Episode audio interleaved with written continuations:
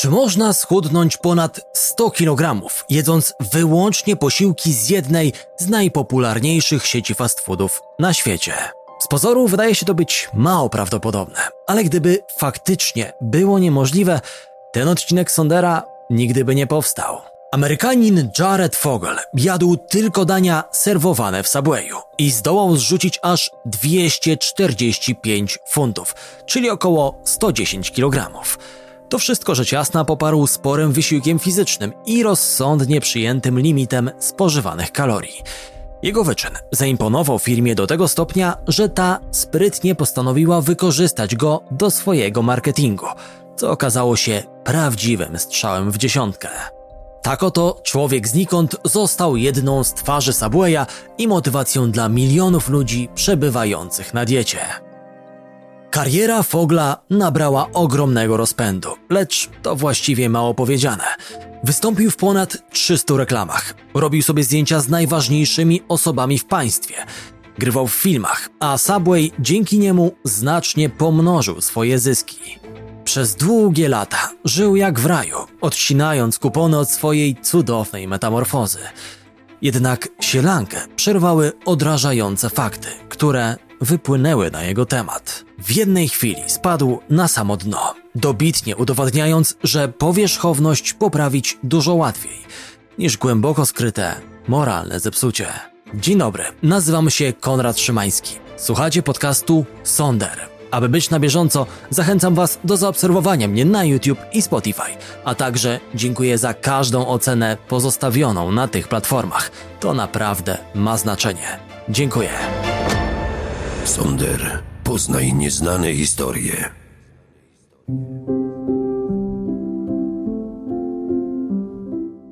Jared Fogel pochodzi z Indianapolis w stanie Indiana. Urodził się w sierpniu 1977 roku i już od najmłodszych lat prezentował ogromną nieśmiałość. Odpowiadała za to głównie stale rosnąca waga, ponieważ już w gimnazjum ważył ponad 100 kg, przez co często był obiektem drwin ze strony rówieśników. Kiedy Jared poszedł do liceum, zaokrąglił się do tego stopnia, że zaczęło to zagrażać jego zdrowiu. Był chorobliwie otyły.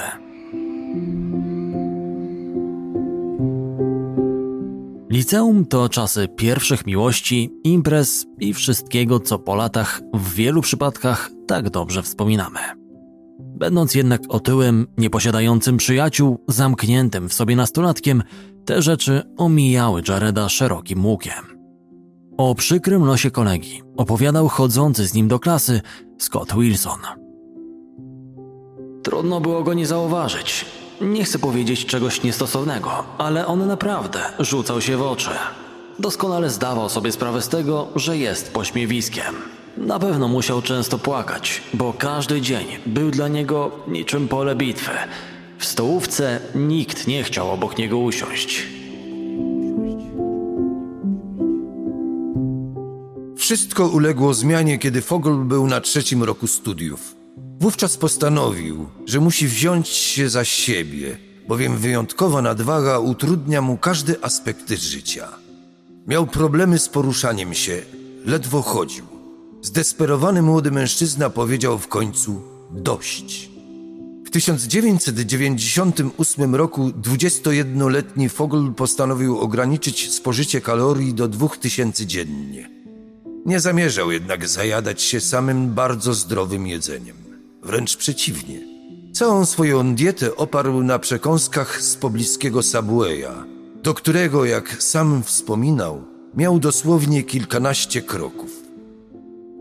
Aż 10 tysięcy kalorii dziennie zamienił na dość skromny jadłospis, na który składały się dwie kanapki. Jedna z indykiem jedzona po południu, druga wegetariańska spożywana wieczorem. Do tego trochę pieczonych ziemniaków i dietetyczny napój. Jared jadł to samo przez 11 miesięcy i dużo spacerował. Trzymanie w ryzach limitu 2000 kalorii dziennie oraz sporo ruchu przyniosły fantastyczne efekty, ponieważ schudł aż 110 kg. Ryan Coleman Współlokator Jareda ze studiów, widząc jego przemianę, postanowił opisać ją w gazecie studenckiej. Opatrzony zdjęciami artykuł zrobił furorę w okolicy, a ludzie kojarzący Fogla jako prawie 200-kilogramowego, wiecznie zasmuconego chłopaka nie mogli uwierzyć, że to ten sam człowiek.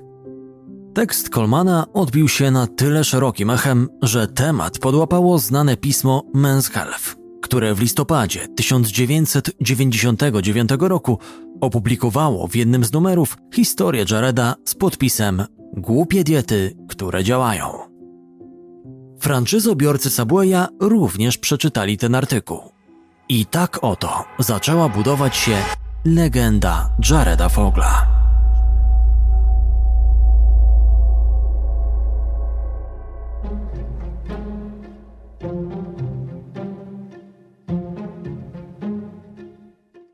W głównej siedzibie firmy doszli do wniosku, że będzie on idealnym marketingowym kąskiem i pomoże Subwayowi jeszcze bardziej wypromować swoje bary szybkiej obsługi. Tak też się stało, lecz skala popularności, jaką zyskał, przerosła oczekiwania wszystkich. Nigdy nie słyszałem lepszej historii od tej Jareda Fogla. Wzbudziła powszechną sensację. Podczas pierwszego wywiadu bardzo mocno się stresował, ale sprawiał wrażenie miłego faceta. Wyznawał wartości rodzinne i wyglądał na bardzo dobrze wychowanego. Jared opowiadał, jak dieta z Subwaya zmieniła jego życie. Przestał być wyrzutkiem. Wspominał Mike Leonard, dziennikarz, który miał okazję porozmawiać z Jaredem. Fogel zaczął grać w niezliczonej liczbie reklam Subwaya, a także jeździć po Ameryce w roli ambasadora firmy, opowiadając swoją historię i motywując innych do chudnięcia. Hi, I'm Jared the Subway guy. This is my story. Ready to write yours? Subway.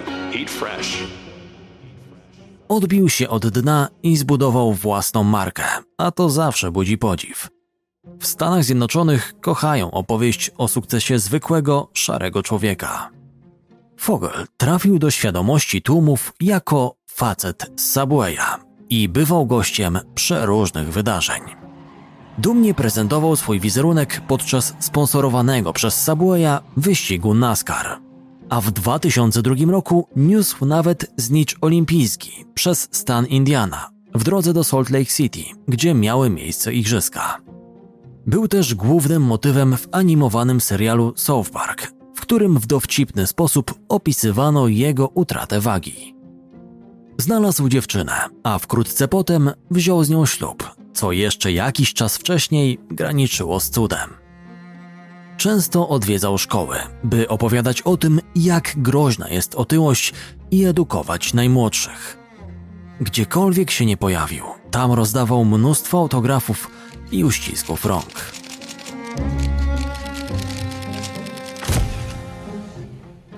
Fogel dosłownie wyskakiwał ludziom z lodówki. Na początku nowego tysiąclecia był po prostu wszędzie.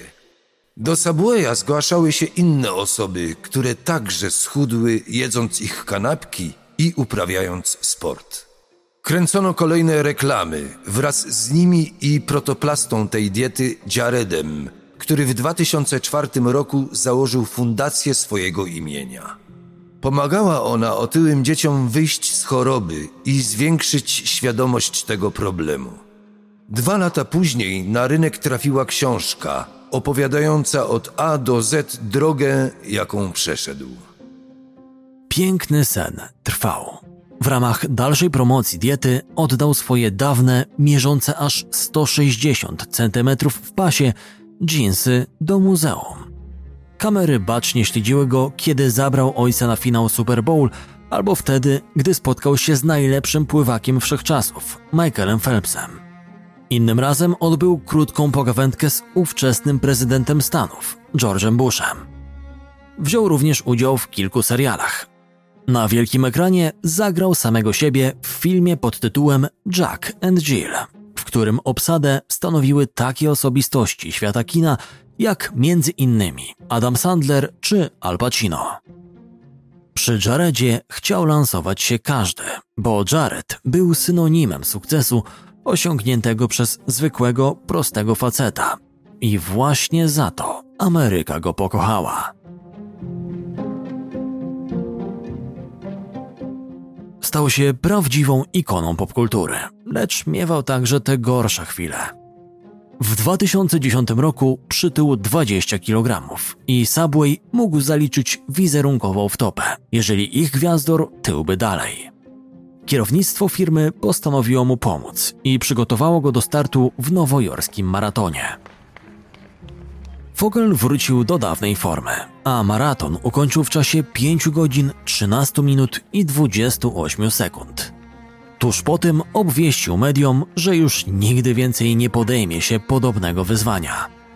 On sam zapewne nie chciał biec, ale będąc kurą znoszącą złote jaja dla jednej z największych na świecie sieci barów, musisz aprobować pewne obowiązki.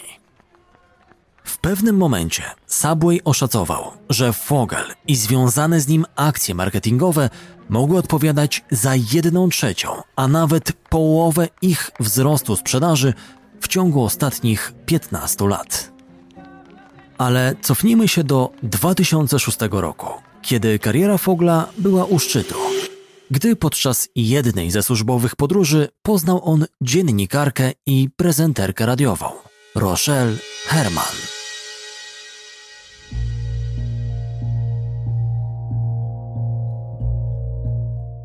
Kobieta na prośbę amerykańskiego Towarzystwa Kardiologicznego przeprowadziła z idolem tłumów wywiad w Sarasoucie na Florydzie. Wtedy jeszcze nie wiedziała, z kim tak naprawdę ma do czynienia i dokąd zaprowadzi ją ta znajomość.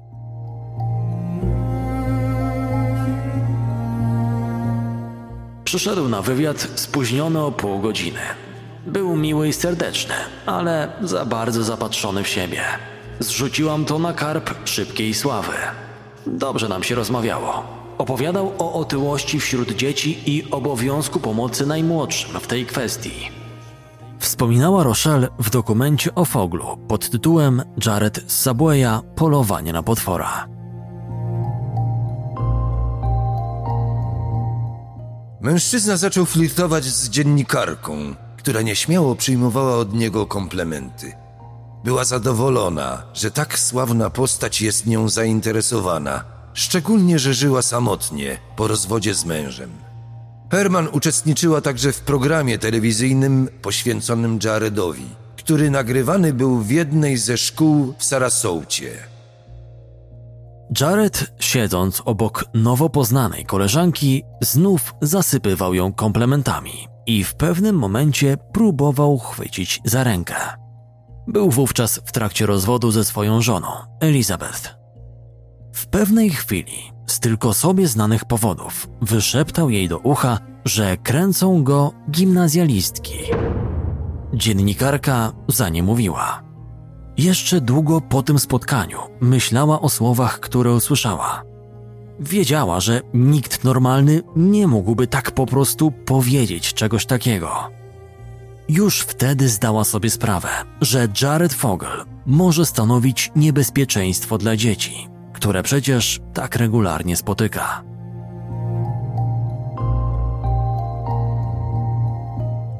Herman postanowiła wziąć sprawę w swoje ręce. Nie miała jeszcze żadnych dowodów, a jedynie przypuszczenia, więc policja nie mogłaby nic zrobić. Postanowiła zatem mocno zainteresować się życiem Fogla. Jego wszystkie działania były do bólu poprawne. Trudno było znaleźć tam coś podejrzanego. Rochelle wpadła na proste rozwiązanie. Włączy dyktafon, a Jared, który już raz sam z siebie wypalił coś bardzo niestosownego, zapewne zrobi to kolejny raz w zwykłej rozmowie. Pół roku po pierwszym wywiadzie amerykańskie Towarzystwo Kardiologiczne zdecydowało się znowu urządzić spotkanie w Sarasoucie, by wespół z facetem z Subwaya zachęcać do zrzucania kilogramów. Rochelle znów miała okazję go spotkać i wykorzystała to, aby zdobyć jego numer telefonu. Chciała, by pomyślał, że jest nim zainteresowana. Dzwoniła do niego, by zwyczajnie towarzysko pogadać, licząc na to, że siedzący w nim zwyrodnialec przemówi ponownie. Rochelle relacjonowała. Na początku był ostrożny, ale potem bardzo często wspominał o dzieciach. Nie pozwalał sobie wprawdzie na żadne seksualne aluzje, ale bez przerwy do nich nawiązywał. Ostatecznie jednak niewiele uzyskałam, rozmawiając z nim przez telefon.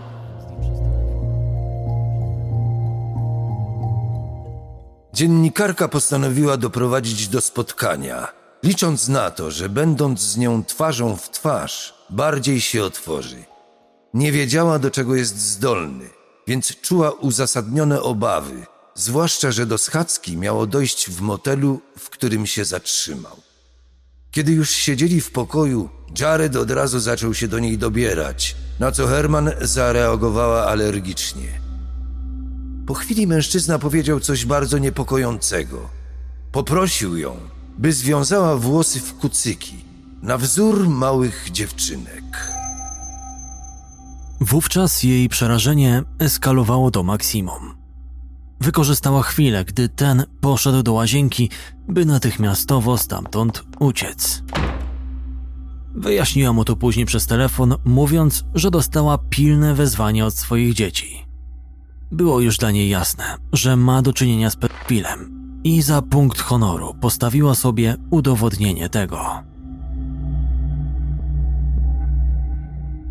Pod koniec 2007 roku, udając zakochaną, rozmawiała godzinami z Jaredem przez telefon, aż ich relacja zaczęła przypominać coś dziwnego.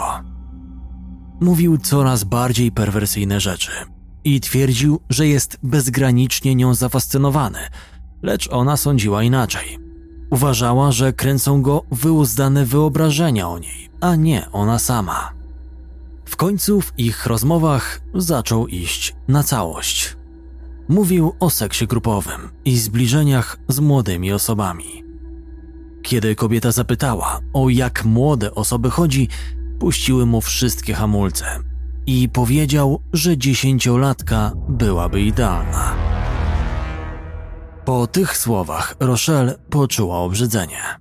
Zebrała wszystkie kasety z nagraniami połączeń i powiadomiła FBI. Kobieta zapomniała jednak o jednym bardzo ważnym aspekcie. Nagrywanie osób bez ich zgody stanowi przestępstwo i nie może być dowodem w sądzie. Więc kiedy agenci FBI zakomunikowali jej, że może otrzymać zarzuty, była zdruzgotana. Federalni zaproponowali, a raczej zmusili ją do współpracy i uczynili z niej swojego informatora. Kłopoty ominą ją, jeśli pomoże wyciągnąć więcej informacji od Fogla i przede wszystkim namierzyć jego ofiary, o ile takowe w ogóle istnieją. Mówiliśmy przecież o gościu sławnym w całym kraju, więc temat był naprawdę poważny i delikatny zarazem. Sonder, poznaj nieznane historie.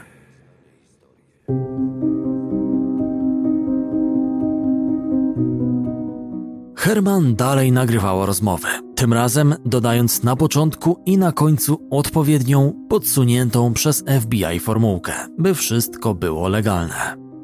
Każdą nagraną kasetę przekazywała agentom FBI na opuszczonym parkingu. Zajęło trochę czasu, by Fogel znów zahaczył o swoje obrzydliwe skłonności. Lecz kiedy już to zrobił, to naprawdę konkretnie.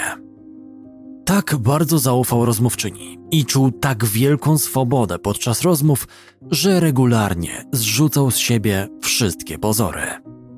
Wyznał, że najmłodsza kobieta, choć właściwie to zdecydowanie złe słowo, bo najmłodsza dziewczynka, z którą obcował, miała zaledwie 11 lat.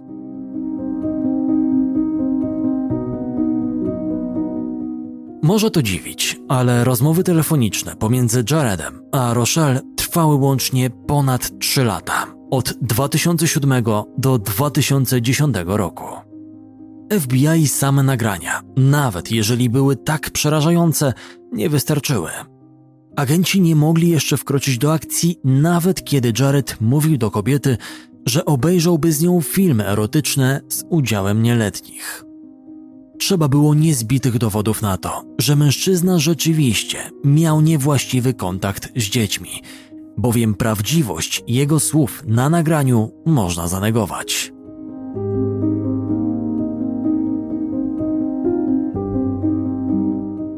Dialogi między nimi zaczęły przerastać dziennikarkę, która nie mogła wyjść z roli. Odbiło się to na jej życiu prywatnym i zdrowiu jako takim.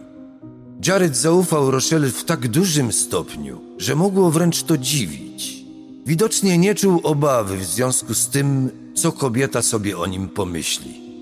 Być może w jego mniemaniu skłonności, które reprezentował, jej się podobały. Brak czujności i brak strachu mógł świadczyć o ogromnym poczuciu bezkarności. Jared wspomniał swojej telefonicznej przyjaciółce o wakacjach w Tajlandii, na których zapłacił za zbliżenie z małym chłopcem. Dokładnie opowiadał, co, jak i kiedy z nim robił, lecz te opisy z wiadomych względów nie będą gościć w tym podcaście. Wyznał, że ciągle rozgląda się za nowymi ofiarami. Po jednej z takich rozmów Rochelle natychmiastowo zwymiotowała. Agenci FBI wpadli na pomysł, by dziennikarka zorganizowała imprezę urodzinową swojego syna, na którą zaprosi wielu nieletnich oraz samego Fogla. Tutaj wypada jasno ustalić, że w niektórych stanach w USA za nielegalne uznawane jest zbliżenie z osobą poniżej 18 roku życia. W Polsce ta granica jest o 3 lata niższa. Federalni chcieli na własne oczy zobaczyć, do czego zdolny jest słynny facet z Subwaya. Jared oczywiście chętnie przystał na zaproszenie i nie mając już najmniejszych zahamowań, zaoferował Rochelle, by ta patrzyła, jak on będzie zabawiał się ze znajomymi jej dzieci. Znalazł w kobiecie kogoś w rodzaju powiernika, zupełnie przecież nie mając ku temu najmniejszych przesłanek. Poruszaj temat seksu ze znajomymi twoich dzieci. Powiedz im, że Jared chętnie porozmawia z nimi o tych sprawach. Warto byłoby popatrzeć na to, jak się przebierają. To tylko niewielki fragment nagranych wypowiedzi Fogla, których można odsłuchać we wspomnianym wcześniej serialu dokumentalnym. Herman przez te wszystkie lata słuchała wielu chorych wizji i fantazji tego zaburzonego człowieka. Doszło nawet do tego, że na wspomnianą imprezę nakazał jej wytypować dzieci, które będą najłatwiejszym celem. Wszystko jednak ma swoje granice. Każdy człowiek posiada limit ciosów, które może otrzymać. Czara goryczy przelała się, kiedy Jared poprosił ją o zdjęcia jej dzieci, córki i syna w wieku 10 i 11 lat.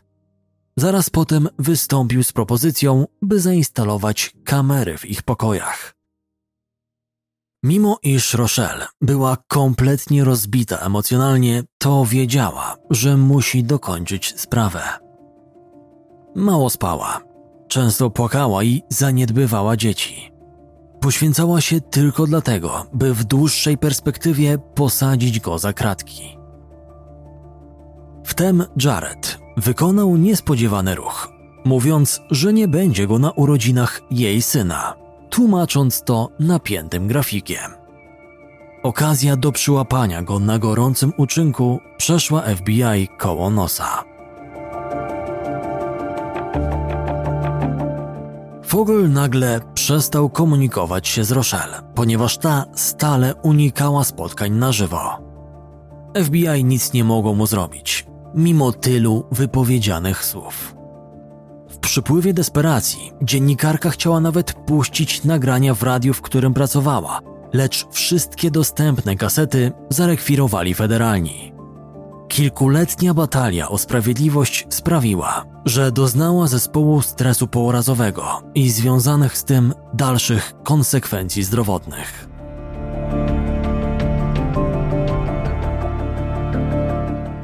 W 2010 roku Fogel ożenił się z nauczycielką Kathleen McLaughlin. Rok później na świat przyszedł ich syn, za następne dwa lata córka. Wówczas majątek mężczyzny szacowano na 15 milionów dolarów, a liczbę reklam, spotów i podobnych marketingowych aktywności z jego udziałem liczono w setkach. Oprócz FBI oraz skromnej dziennikarki i prezenterki radiowej, nikt nie wiedział, co skrywa w sobie uwielbiany przez wszystkich mężczyzna. Nie wiadomo, ile jeszcze Jared Fogel bezkarnie chodziłby na wolności, gdyby nie jego przyjaciel, Russell Taylor.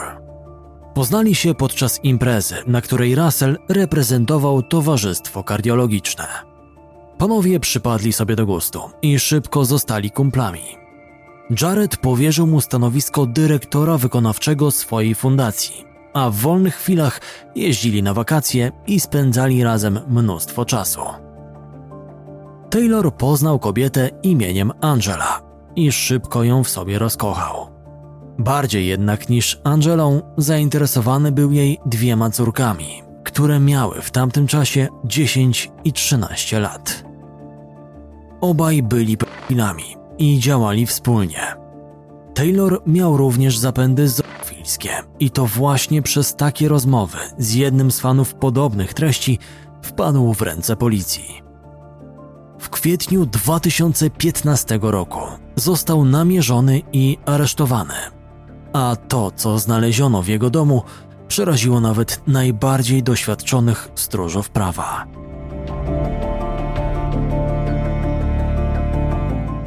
Taylor trzymał na laptopie ponad 500 nielegalnych zdjęć z nieletnimi. Funkcjonariusze znaleźli także zdjęcia, na których jakaś kobieta obcuje ze zwierzęciem. Momentalnie ustalono, że to jego żona, Angela. O dalszych szokujących odkryciach mówił kapitan policji stanowej, Chuck Cohen. W trakcie rewizji znaleziono małe kamerki, zamontowane na przykład w budziku. Russell podczas przesłuchania zeznał, że kamerki służyły do ochrony przed złodziejami. Jednak ich umiejscowienie zdecydowanie temu przeczyło. Skierowano je na łóżka, by filmowano dzieci. Policjanci dotarli też do nagrań. Były naprawdę drastyczne. Taylor nieustannie podglądał swoje pasierbice. We wszystkim pomagała mu żona, równie zepsuta jak on sam. Nagrywali własne dzieci, a także przyjaciółki, które je odwiedzały. Córki częstowali alkoholem i marihuaną, prawdopodobnie po to, by móc łatwiej nagrywać kolejne sceny. Jared oraz Subway natychmiast odcięli się od Taylora, publikując stosowne oświadczenie. Ale dla samego mężczyzny drogi ucieczki nie było. Śledczy dotarli do wiadomości wymienianych między Taylorem a Foglem, a polegały one głównie na przesyłaniu zdjęć dzieci, dodając przy tym sprośne teksty. To wystarczyło, aby policja dostała nakaz przeszukania domu powoli upadającej gwiazdy. Zabezpieczono innymi telefon komórkowy Fogla, z którego odczytano, jak często umawiał się z prostytutkami podczas swoich służbowych podróży jako twarz Subwaya. Wydawał kilkanaście tysięcy dolarów na płatną miłość, często robiąc to z nieletnimi.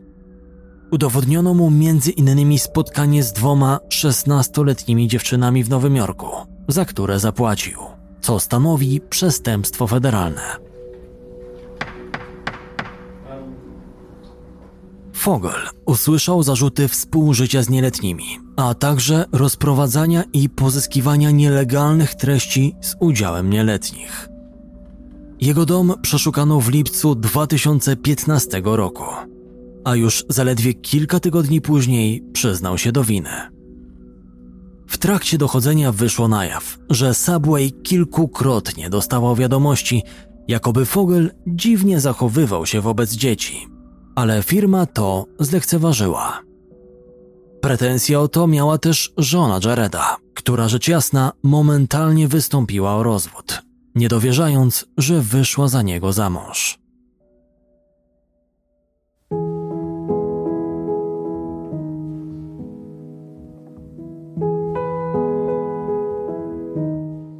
Russell Taylor poszedł za kratki na 27 lat. Jakiś czas po tym próbował targnąć się na swoje życie, lecz odratowano go. Żona Taylora, Angela Baldwin, dostała 33 lata od siatki. Jej również udowodniono dystrybucję materiałów z nieletnimi, a także wykorzystywanie własnych dzieci.